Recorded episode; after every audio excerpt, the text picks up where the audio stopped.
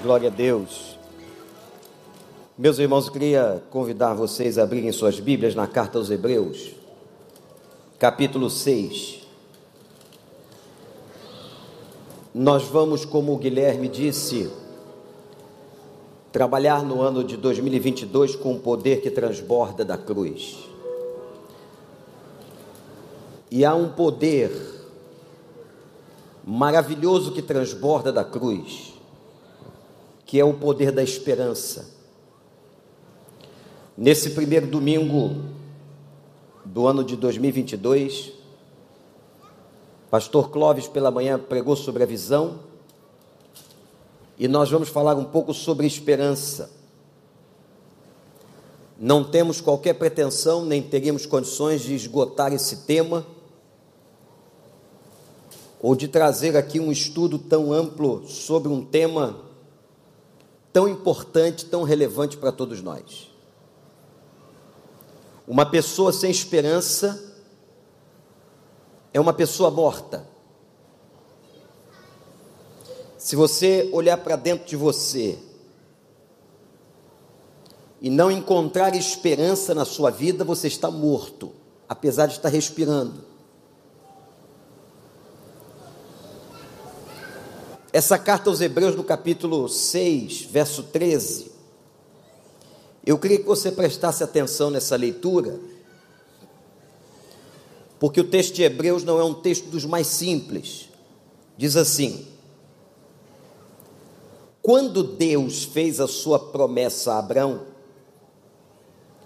por não haver ninguém superior por quem jurar, Deus jurou por si mesmo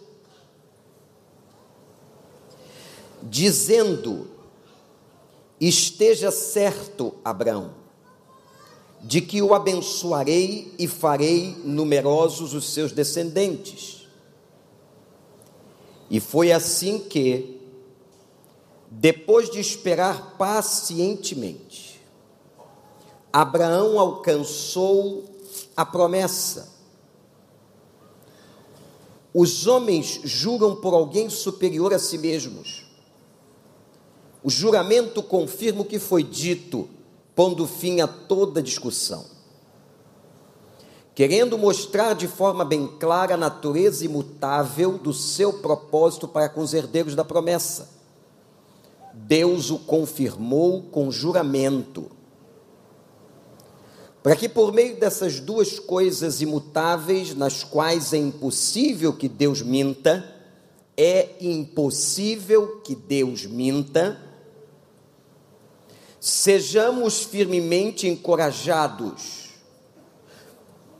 Nós que nos refugiamos nele para tomar posse da esperança a nós proposta. E temos essa esperança como âncora da alma, firme e segura a qual adentra o santuário interior por trás do véu. Que o Espírito Santo nos abençoe.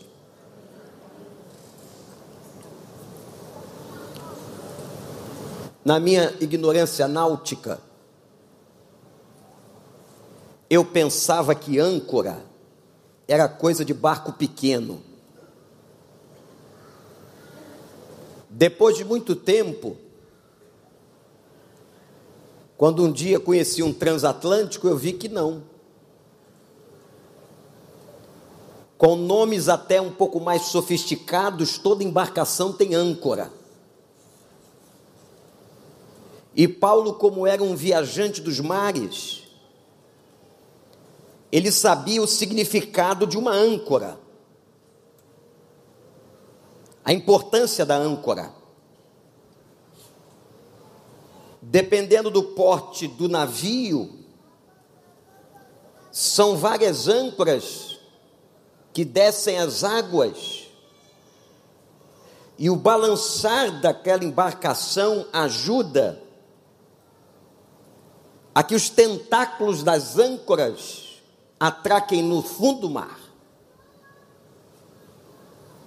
E é tão impressionante a força daquelas âncoras que a embarcação não sai mais do lugar.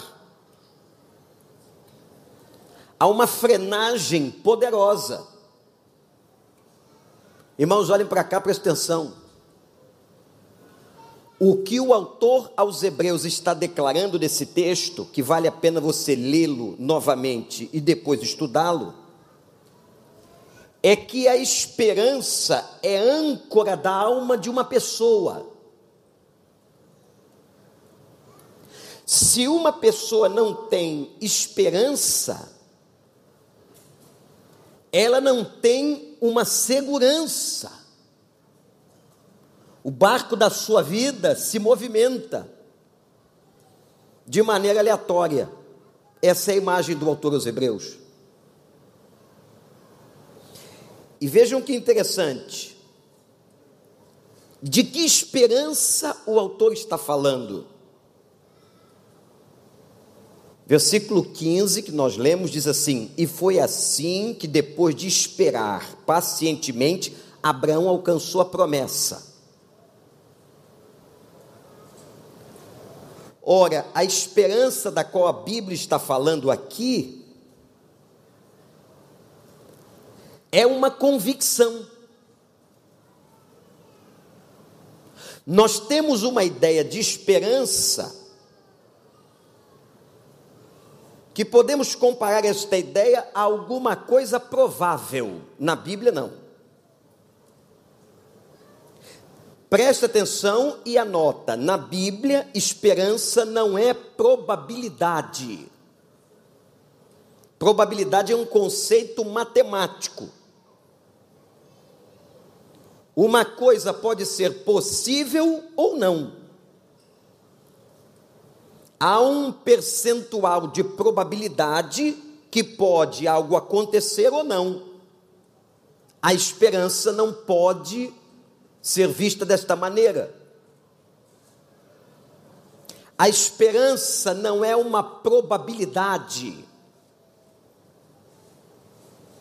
Não é como nós usamos na palavra humana, ah, eu tenho esperança que isso vai acontecer, como se eu estivesse com um sinônimo de algo provável. Não é isso. Deus fez um juramento a Abraão, ele não é homem para mentir. E ele disse, o autor aos Hebreus, que Abraão esperou pacientemente até alcançar a promessa. E no verso 18, para que por meio de duas coisas imutáveis, nas quais é impossível que Deus minta, sejamos, sejamos firmemente encorajados. Nós que nos refugiamos nele para tomar posse da esperança que foi proposta a nós. Eu não sei como você entrou aqui com seu tanque de esperança. A palavra que eu vou trazer aqui nessa noite, nesse primeiro domingo de 2022, ela se confunde com uma pregação e um testemunho. De alguma coisa que Deus tem ministrado ao meu coração. E que hoje à noite o Espírito me disse entregar à igreja. Nesse momento, como Guilherme disse, de tanta desesperança, de tantas previsões sombrias, no campo da saúde, da economia e de tudo mais. Ainda falando da conceituação de esperança, o mesmo autor aos Hebreus, no capítulo 11, diz que fé é certeza daquilo que esperamos. Então, observe, irmãos, que o conceito de esperança na Bíblia, especialmente no Novo Testamento, ele se mistura a uma convicção. Esperança não é uma probabilidade. Esperança não é talvez aconteça. A esperança que nós temos nele é que já aconteceu, está consumado. A esperança é certeza das coisas que nós não vemos. Olha que interessante. O autor dos Hebreus, Hebreus ainda diz assim: se alguém vê, como esperará? Ele faz uma reflexão onde ele diz: se eu não vejo, posso esperar. Ninguém espera aquilo que está vendo, mas a convicção de que nós esperamos por algo que não vemos. E atenção, o autor não está falando apenas de coisas futuras, escatológicas, do outro mundo, da outra existência humana, não. Ele está falando de coisas concretas do dia a dia. Nós precisamos desse combustível chamado esperança. Amém, igreja? Nós precisamos de esperança, porque sem esperança nós não sobrevivemos. Nesse mundo louco, nesse mundo controverso, a esperança, ela é âncora da alma de uma pessoa. Agora eu vou entrar no que chamei de uma confusão com um testemunho pessoal. Todo pastor deveria ter suas mentorias, porque nós somos seres humanos. Nós ministramos para vocês, mas a gente precisa ter a humildade que alguém ministre para nós que alguém nos aconselhe, que alguém nos oriente, que alguém nos discipline. Que alguém possa dizer assim: você está indo por um caminho errado. E conversando com uma dessas pessoas, que tem ajudado muito minha vida, o Senhor me mostrou o que é que pode roubar a esperança da vida de uma pessoa.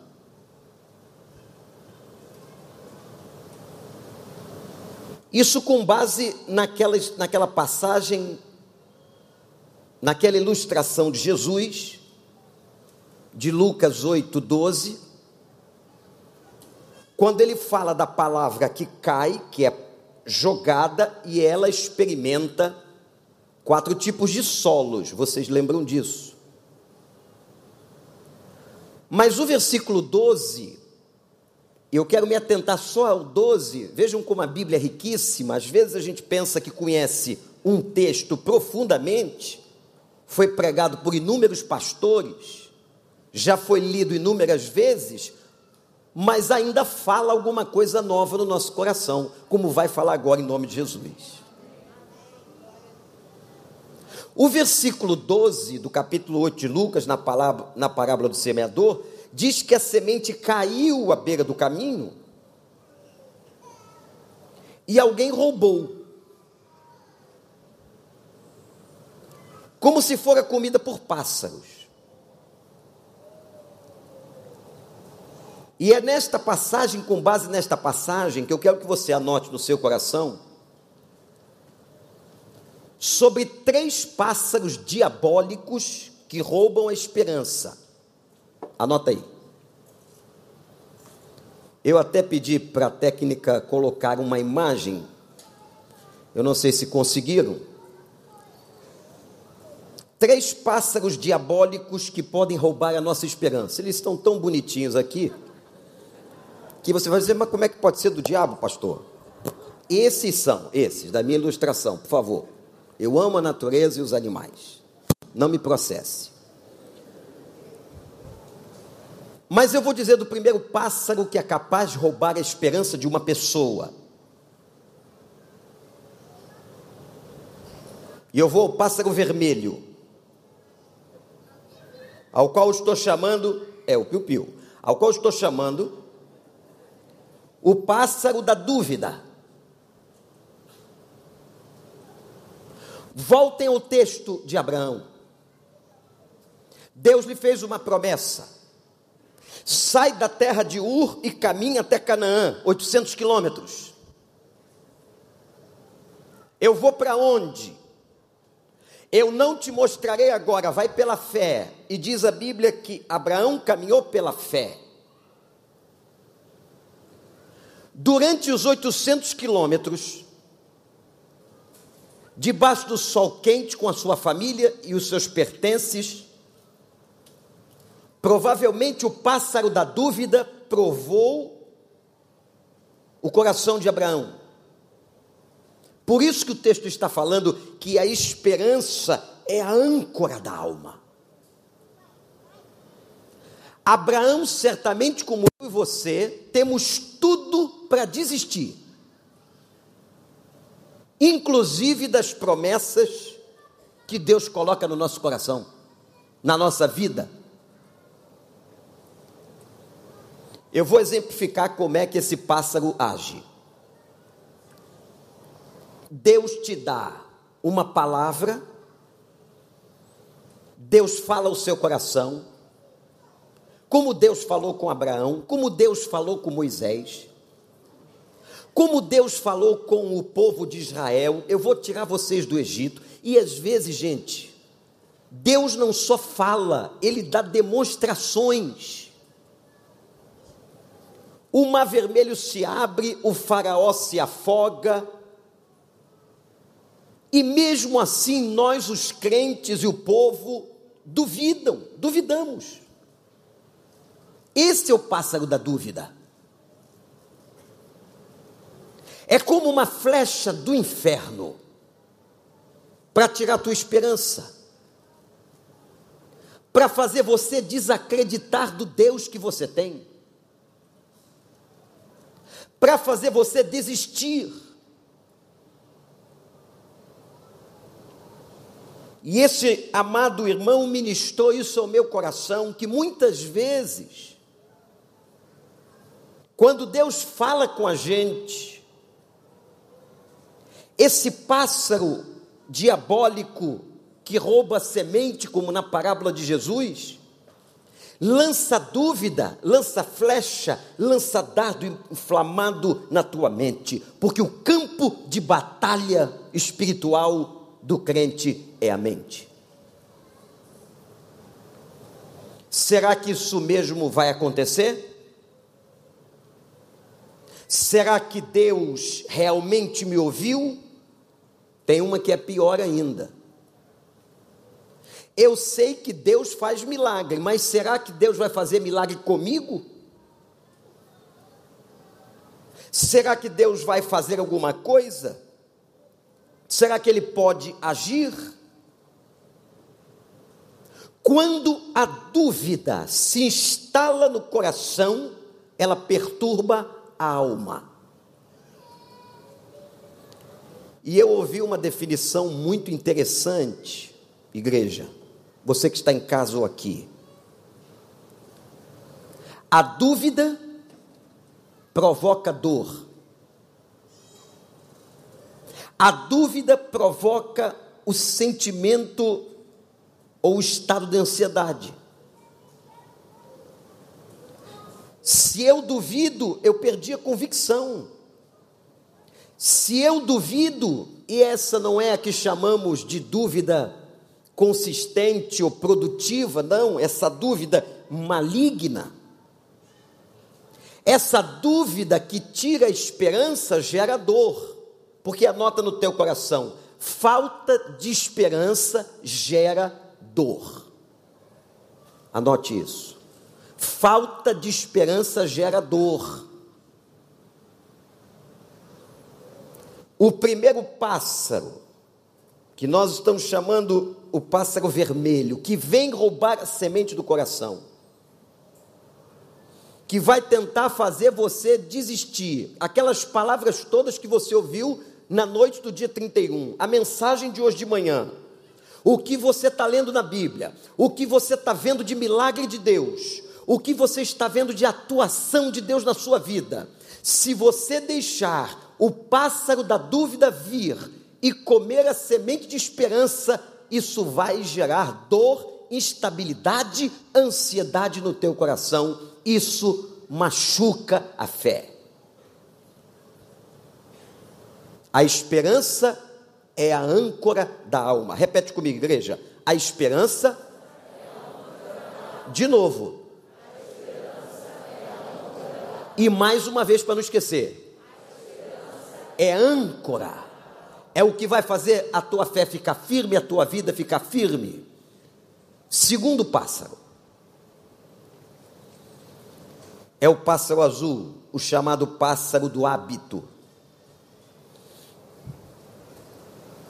Esse pássaro que rouba semente, baseado em Mateus, em Lucas 8:12, melhor dizendo, ele vai roubar a esperança, fazendo com que você repita os mesmos movimentos que você sempre teve na vida. Há uma frase, uma frase de Albert Einstein, muito conhecida e muito interessante, falada e repetida por grandes catedráticos. Insanidade, disse Einstein, é continuar fazendo sempre a mesma coisa, esperando resultados diferentes.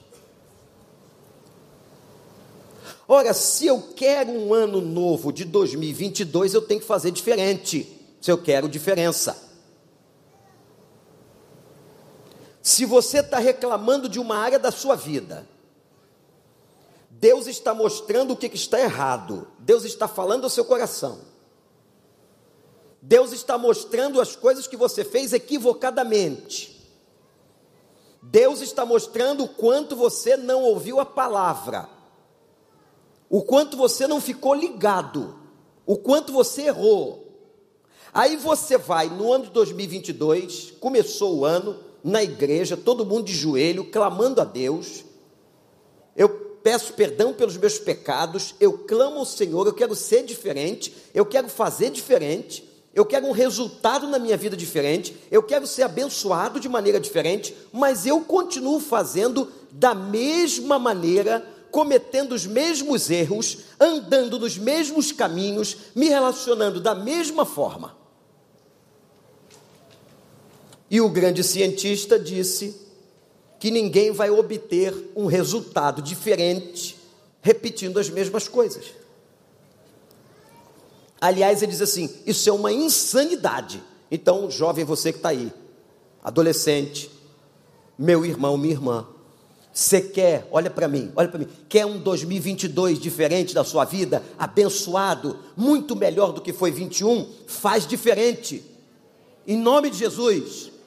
Faz em Cristo, faz com Jesus, obedece a palavra, vai pela fé, caminha com o Senhor, faz o que o Senhor está mandando, caminha como Abraão pela fé. Eu te mostrarei e eu te abençoarei. Esse pássaro do hábito nos leva a agir como antes. Mas não só agir como antes, mas pensar como antes. Existe um sistema de pensamento. É como se fosse um ciclo. Preste muita atenção nisso, porque isto é profundamente psicológico. Se isto acontecer, vai acontecer aquilo, o resultado é esse, e você vai pensando a vida no mesmo ciclo. Sabe aquela pessoa que você está contando uma coisa para ela e ela vai completando? Você não acabou de falar? Ela vai dizendo para você o que vai acontecer na ansiedade dela. Aquilo é porque ela tem uma crença ela crê num ciclo, ela repete o hábito no pensamento. Então, se isso aqui aconteceu, como sempre aconteceu assim, o resultado é esse, esse e esse. O pássaro do hábito leva você a agir como antes, olhe para mim, a pensar como antes e sentir como antes. Você já pensou que Deus pode trabalhar na sua vida e você ter reações diferentes, sentir diferente? Ô, gente, Deixa eu dizer uma coisa aqui para vocês. O Senhor muda as pessoas. Ou nós acreditamos nisso, ou nós rasgamos o Evangelho.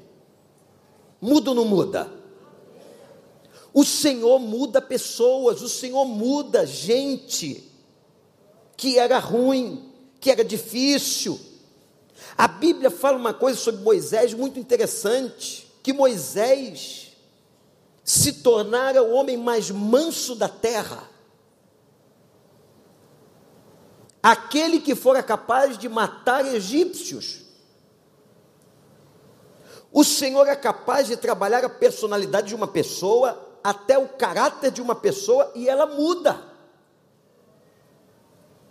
Mas não pense só que a pessoa muda, pense o seguinte: eu também posso mudar, e todos nós queremos mudar para melhor em 2022.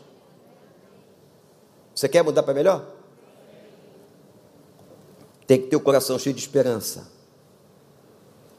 Mas o pássaro do hábito vai fazer o quê? Haja como antes, pense como antes e sinta como antes.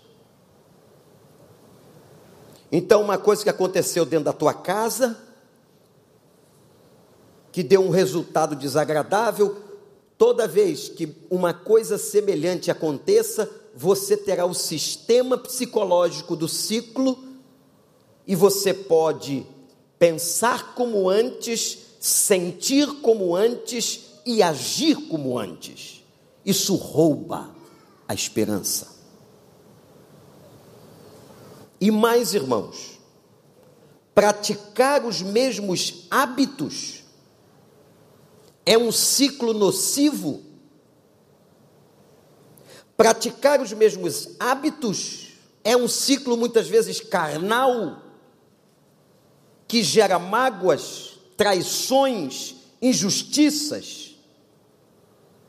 Eu quero convidar você, em nome de Jesus, expulsar, repreender este pássaro do hábito na sua vida, para que o Senhor hoje, nessa noite, encha seu coração com um tanque de esperança. Como é o nome do primeiro pássaro? É o pássaro da é o pássaro da dúvida que vem tentar derrubar o que Deus está te prometendo. Qual é a corzinha dele? Qual é o segundo pássaro? É o pássaro do hábito, fazer da mesma maneira sempre. Qual é a corzinha dele? Vamos para o terceiro pássaro, que rouba a esperança de uma pessoa. Nós estamos aqui ilustrativamente, baseados em Lucas 8, falando de pássaros, de demônios que comem e que destroem a esperança é o pássaro do bode expiatório. Nome esquisito. O bode expiatório, expiatório era aquele que era expiado para poder pagar alguma coisa. Ou em outra linguagem comparativa, o boi de piranha, que o cara para passar no meio do rio com a sua manada, ele entregava um boi para as piranhas comerem e salvar o restante da manada. O que, que isso significa? O que é que isso nos fala? O, o, pássaro do bode expiatório é o pássaro que sempre coloca na sua cabeça que alguém é culpado pelo que está acontecendo. Isso tira a esperança. Sempre alguém é culpado pelas desgraças, pelas mágoas, pelos sofrimentos que você tem. Não se surpreenda, porque isso foi desde o Éden.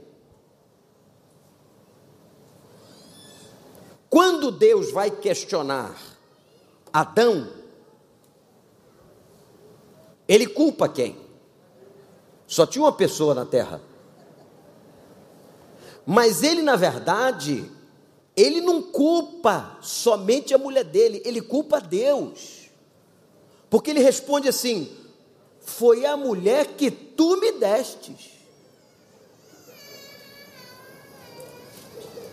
Quando então Deus vai à mulher, ela culpa quem?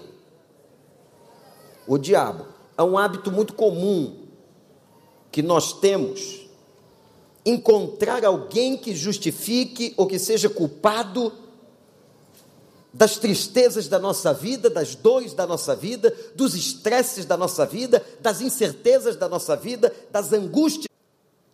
Mas agora, nesse segundo ponto, eu quero trazer a você três remédios, três palavras para te ajudar a encher teu tanque. Que você saia desse primeiro domingo de 2022, deste culto ao Senhor, que você saia daqui com o coração cheio de esperança em nome de Jesus. Porque sabe o que, que o apóstolo Paulo disse? Que no fim de todas as coisas, três aspectos permanecem: a fé, a esperança e o amor.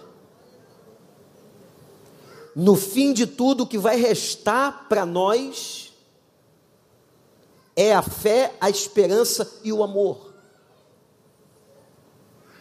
Primeira coisa que você tem que fazer depois que você eliminar esses pássaros, o que é um trabalho muito sério, espiritual, não é simples não. Você imagina a batalha espiritual na tua cabeça, Deus está te dizendo alguma coisa, Deus está mandando você esse ano fazer um curso. Deus, eu estou falando de Deus mandando. Eu não estou falando de profetada, não.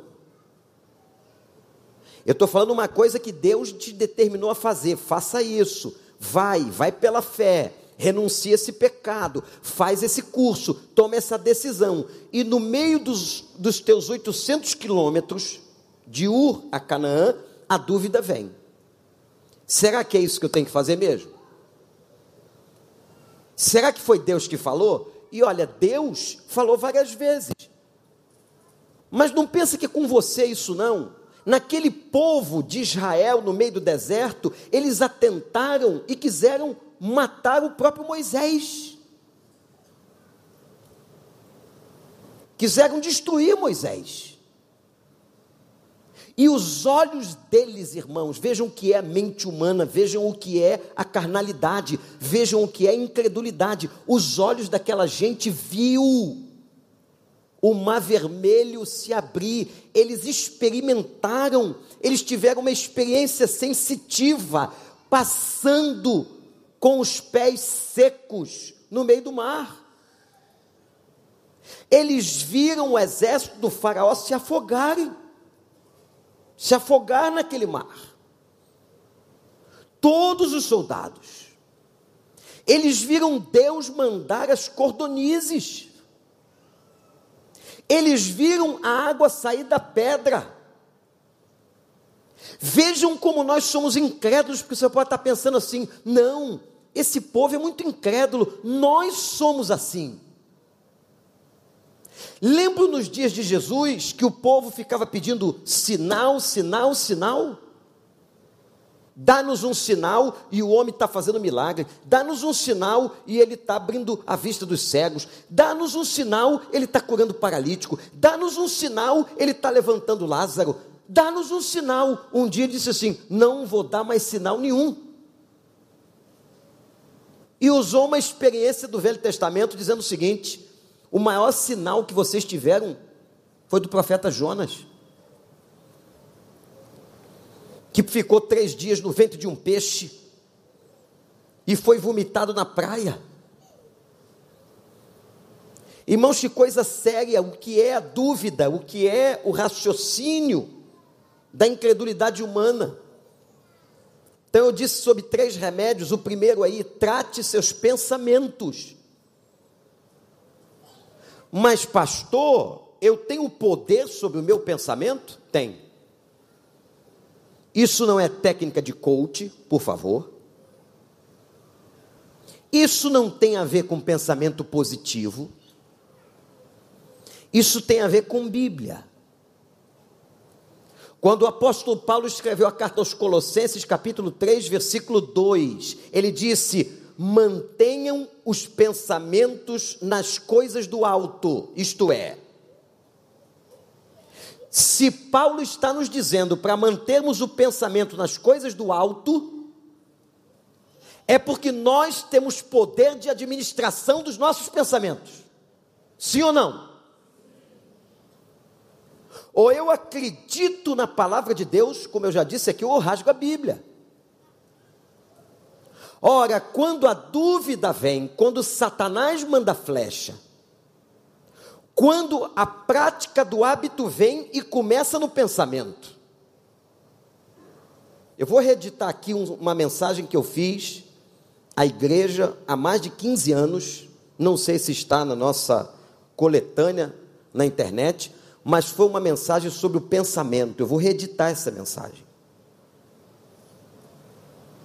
Para mostrar que o crente não é como uma bola de ping-pong em que do lado da mesa, vamos ser mais atuais aí, né, Gabriel? Um fute-mesa, em que do lado direito da mesa está Deus, do lado esquerdo está o diabo, e você é a bola. Então as coisas estão dando certo é porque você está com a, a, você está do lado de Deus ali, aquela mesa onde Deus está jogando. As coisas estão dando erradas, você está do lado do diabo. Não é isso que Paulo diz. Paulo diz que a mente nossa agora é a mente de Cristo. Nós somos servos de Cristo, nós temos o Espírito de Cristo. E trabalhando o pensamento, ele diz: mantenha o pensamento em cima, mantenha o pensamento nas coisas do alto, nas coisas de Deus. Pense no Senhor, rechace a dúvida, se o Senhor te falou, se o Senhor te ordenou, se está escrito na palavra, não duvide da palavra. Porque até duvidar do que está na Bíblia, Satanás é capaz de jogar na tua cabeça, de levar essa dúvida, e temos uma maneira muito inteligente de fazer isso, mas que versão é essa? Será que essa teologia está correta? Ora, eu estou falando de você ler Bíblia em lugar sério, de você ouvir pregação em lugar sério. Se você ouve Bíblia num lugar sério, se você escuta pregação de gente séria, se você lê a Bíblia com clareza, não tenha dúvidas do que a palavra de Deus diz. Mas Satanás é tão astuto e tão sujo, como diz um dos meus amigos mentores, que ele diz assim: ele é capaz até de colocar na tua cabeça dúvida no teu pensamento se o que está na Bíblia está certo.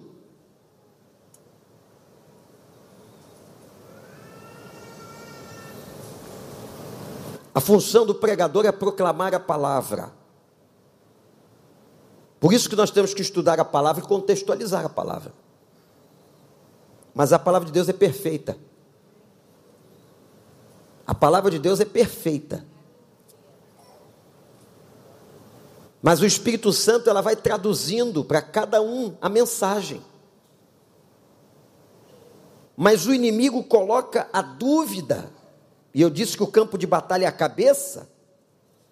Ele vai colocando a dúvida para que você não acredite nas promessas de Deus, para que você duvide. Ora, se Deus falou para você, se Deus prometeu, se Deus está te mostrando, abre teu olho, glorifica o Senhor, porque aquilo que Deus prometeu vai acontecer, porque o texto diz: Ele não é homem para mentir e nem filho do homem para se arrepender.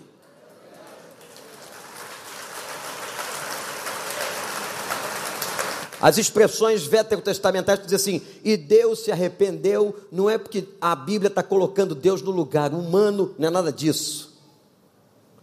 A Bíblia está mostrando os momentos em que Deus muda a sua direção, mas como um Deus onisciente, Ele sabe exatamente de tudo que vai acontecer. Então, o primeiro remédio para você tomar, depois de eliminar esses três pássaros, Vamos lembrar dos três pássaros, não pode sair da nossa cabeça. Primeiro pássaro, dúvida. Se Deus falou, tenho que rechaçar dúvida. Segundo, hábito. Eu não posso fazer do mesmo jeito que eu fiz em 2021. Aquilo que não deu certo, que Deus não quer mais. Terceiro pássaro. O bode expiatório, a culpa do outro, não. Eu vou ser maduro e saber, numa maturidade em Cristo, aquilo que eu tenho feito de equivocado. Depois de eliminar esses pássaros, eu então tomo o primeiro remédio, que é exatamente trabalhar a minha cabeça e o meu pensamento. Colocar o pensamento em ordem. Pensai nas coisas que são de cima. Apóstolo Paulo, escrevendo aos Romanos, diz um outro texto sobre cabeça, sobre pensamento muito interessante. Vê se vocês conhecem. Rogo-vos, pois, irmãos, pela compaixão de Deus, que apresenteis os vossos corpos, corpo físico, em sacrifício vivo, santo e agradável a Deus. Quando vocês apresentam o corpo em sacrifício vivo, santo e agradável a Deus, ele diz o que? isto é o vosso culto racional. A fé de uma pessoa não é uma experiência apenas mística ou emotiva. A emoção faz parte de nós, nós também adoecemos nas emoções, mas o crente é um ser pensante. é que a gente não pode dizer aqui, não tem tempo, do quanto que o Evangelho, a reforma protestante, contribuiu para o pensamento desenvolvido na humanidade. Sistemas de governo, sistemas econômicos, a ciência, as artes e tantas outras coisas, fruto do raciocínio da inteligência. Trabalhem o pensamento. Segundo remédio, confia na promessa. E agora, o confiar na promessa, você vai fazer o seguinte. Bom, eu já espantei os três pássaros. Eu já tomei o primeiro remédio. Qual é mesmo o primeiro remédio? Trabalhar o quê? Pensamento. Segundo remédio, eu vou confiar na promessa. Para eu confiar na promessa, eu tenho que ir aonde? Na promessa. E onde que está a promessa? Aonde que está a promessa? Ninguém tem autoridade de dizer a você uma coisa que seja contrária à palavra. Qualquer profecia, qualquer mentor, qualquer pastor, qualquer conselheiro que chegar para você e te der um conselho contrário a esta palavra revelada, inspirada, é anátema. Não é de Deus. Ora, então a fonte da revelação está aqui.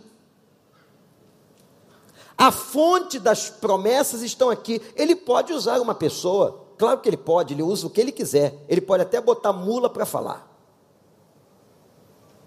Mas o que essa pessoa diz, o conteúdo desta pessoa não pode estar em contrariedade à palavra. Eu já recebi no gabinete pastoral, ao longo de 34 anos de ministério, pessoas que disseram: Pastor, Deus está me revelando isso. Não vou dizer aqui porque é uma coisa e são coisas pesadas. E a gente pergunta, mas como que Deus está te revelando isso? Se isso é contrário à Bíblia.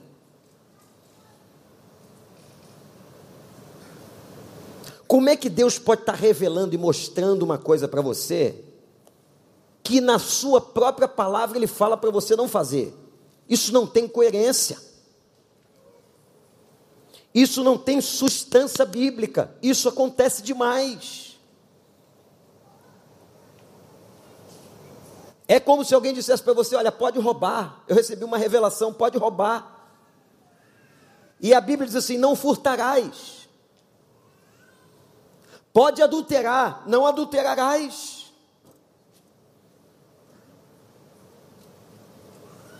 Pode se envolver em julgo desigual, não faça isso. Não se aliance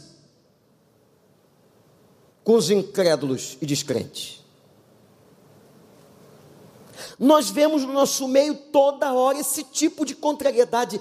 Isso não vem de Deus.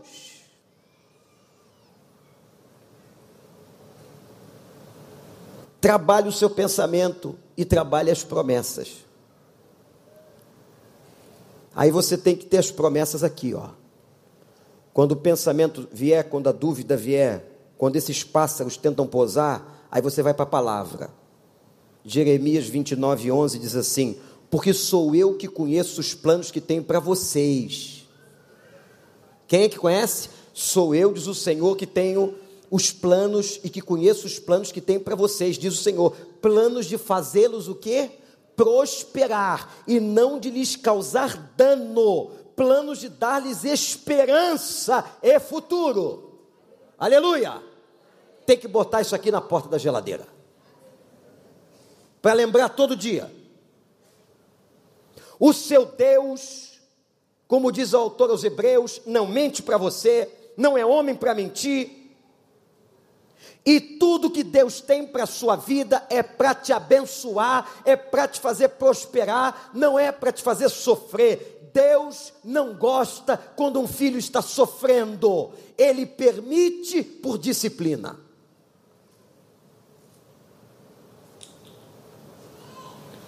porque ele vai usar aquela disciplina para ensinar, para elevar a fé, como ele faz, como um pai faz com um filho. Mas os planos que eu tenho para vocês é de prosperar, espiritualmente, fisicamente, emocionalmente. Eu vim, disse Jesus, para trazer vida abundante. Eu não quero, diz Jeremias 29, eu não vim trazer dano, mas os planos que eu tenho para vocês têm duas características. Anota aí. São planos de dar esperança e um futuro. Repete comigo: planos de dar esperança e um. De novo, planos de dar e um.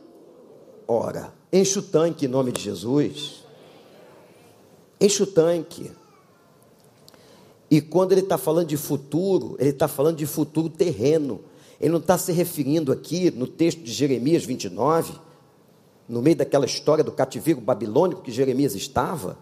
Ele não está falando, ah, que Jeremias o futuro vai ser no céu, lá no céu vai ser uma bênção, Jeremias, vai ter rua de ouro. Não é isso não. O que Deus está dizendo para Jeremias é que vai ter um futuro nesse mundo, nessa vida, o plano e o projeto de Deus para nós sempre é bom. A vontade de Deus é o que, gente? Boa, agradável. Para. Ela não é só boa porque Deus quer, ela é agradável. A vontade de Deus sacia a alma. A vontade de Deus traz contentamento. Se vontade de Deus na tua vida, se a vontade de Deus não está trazendo contentamento, é que está havendo rebelião de coração, dureza de coração, ou perturbação. Porque se você está no centro da vontade de Deus, tem contentamento. A vontade de Deus é boa, é agradável e é perfeita. Já viu gente que tenta ajudar Deus? Não, senhor, essa parte aqui eu cuido, eu faço, tal. Não precisa, fica frio. Quando Deus faz as coisas, as coisas de Deus são perfeitas. Perfeitas. E agindo Ele, ninguém impede. Tirou os três pássaros, tomou o primeiro remédio. Qual foi o primeiro remédio? Trabalhar o quê? O pensamento. Segundo remédio, confiar na promessa. Onde estão as promessas? recite a Bíblia. Escondi a tua palavra no meu coração para não pecar contra ti. Quero fazer um desafio que você leia o Salmo 19 e depois o 119. Que fala da palavra, do guardar a palavra. E naquela época, a gente hoje não grava mais nada, né? Não precisa. Tem tela, tem PowerPoint, tem registro, tem telefone, mas naquela época, pela tradição oral, eles recitavam os textos faziam os filhos repetir os textos, escondiam o texto no coração. E na hora da provação, na hora da dor vinha, o Senhor é meu pastor e de nada terei falta. Mil cairão ao meu lado, dez mil à minha direita, e eu não serei atingido. As promessas do Senhor. Terceiro e último remédio. Tome posse da esperança. Tome posse. Outra questão, outra tese que eu não tenho tempo de desenvolver aqui é a tese da herança. Uma coisa é uma pessoa ter uma herança, doutor Joel. Outra coisa é ela poder tomar posse da herança. Correto? O senhor, como um nobre advogado, como muitos aqui. Não adianta só você ter a promessa. Ah, eu sou rico porque eu tenho muitas propriedades destinadas a mim, mas você não usufrui. Você não pode entrar nos apartamentos, está tudo inventário. Você não pode vender o bem. Você não usufrui da herança. Tem muita gente que não usufrui. Uma coisa é eu saber da promessa, eu saber do que eu tenho direito. A Bíblia diz que nós somos co-herdeiros. Romanos 8. Outra coisa é eu tomar posse. O que nós estamos convidando agora é para que todos nós, em nome de Jesus, pela fé, tomemos posse da vitória. E talvez aí caia corretamente aquela expressão muito pentecostal, mas muito interessante, quando pessoas dizem assim: profetiza a tua vitória. O que, que significa isso? Pela fé proclama, pela fé toma posse, pela fé acredita na promessa, pela fé coloca a mão, pela fé anda, pela fé vai, pela fé glorifica. Mas não aconteceu, mas vai pela fé, agradece as pequenas coisas, agradece o que já aconteceu, olha para trás, veja as vitórias e caminha pela fé.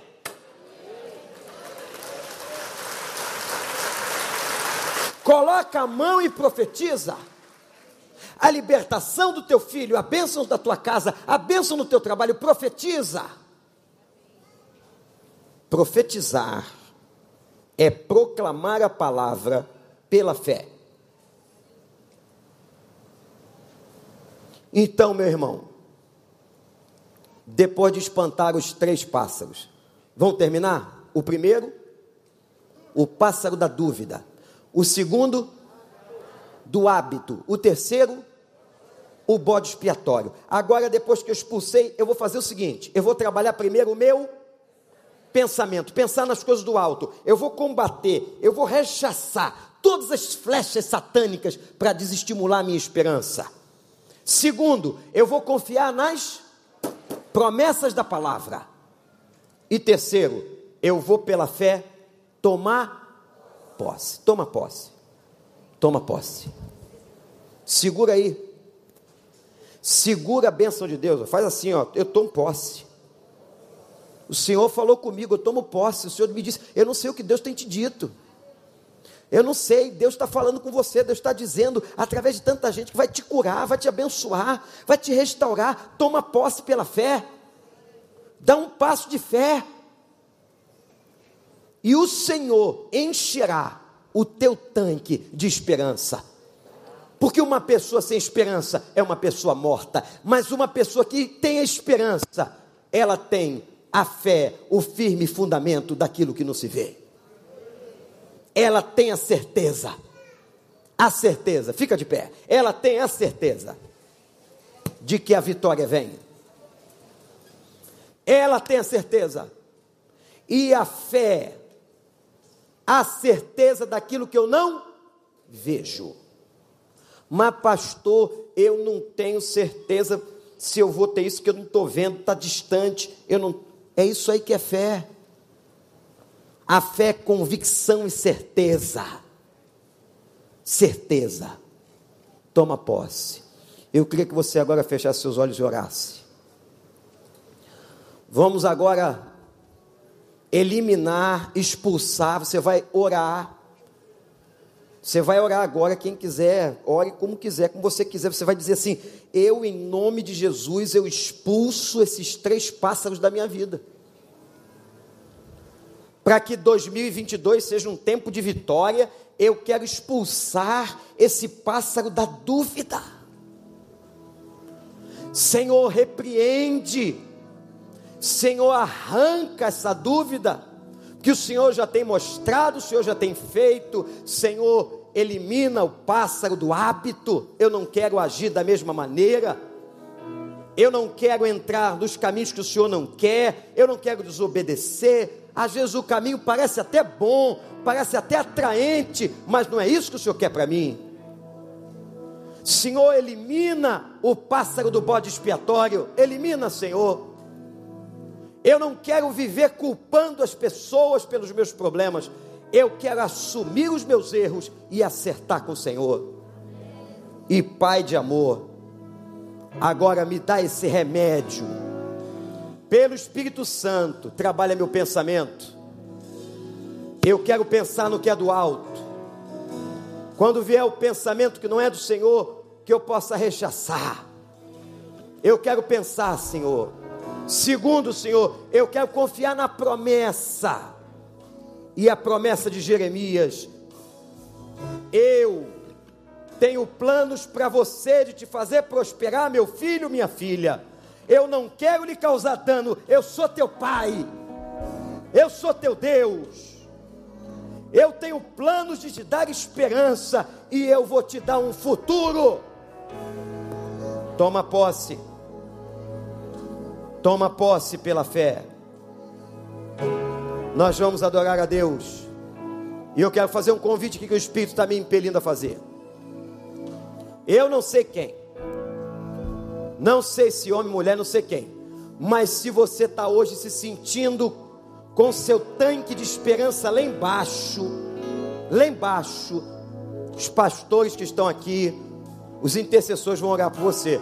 Eu vou pedir que você pega só um pouquinho instrumental. Você vai agora. Isso é gesto simbólico. Primeiro domingo do ano. Você vai sair do seu lugar. Gesto simbólico. Como se você estivesse parando. Hoje o pastor Clóvis disse aqui era um altar. Ele fez uma comparação de um altar. Isso aqui é uma plataforma. Ele fez uma comparação de um altar. Eu vou fazer uma outra comparação aqui, um pouco menos nobre que a dele. Só que é um posto de gasolina. Você está com um tanque baixo, esperança no chão. Está aí, mas está até duvidando do que eu estou dizendo. Será? Porque esses pássaros entram na igreja também. Entram na casa da gente, entram no carro, entra no trabalho, entra quando você está sozinho, quando você está com gente. Então nós vamos simbolicamente como se chegássemos para o posto de abastecimento da esperança. Aqui vai ser um posto de Deus. Eu queria convidar você, se você quiser, você que entrou aqui com a esperança bem baixinha, nós vamos levantar um clamor por você enquanto a gente vai adorar, terminando esse culto, em nome de Jesus. Que nossa igreja, que você, que sua família seja cheia de esperança, a âncora da tua alma. Uma pessoa cheia de esperança é como uma âncora no fundo do mar, o navio não vai tombar. Vamos adorar, Julie. Pode sair do lugar, quem quiser, lá na direita, aqui, ali. Não sou eu, não. O negócio não é comigo, não. O negócio é você e Deus. Se você quer gesto simbólico, Sai do seu lugar agora. Vou orar pela sua vida. Os pastores vão clamar. Você está com pouca esperança. Tem muita dúvida. Isso, pode chegar. Chega, Chega bem para cá, bem para o meio. Bem para o meio, vem para cá. Vem para cá. Pastores, conduzam para cá. Isso, vem para o meio, para o meio. Bem perto aqui.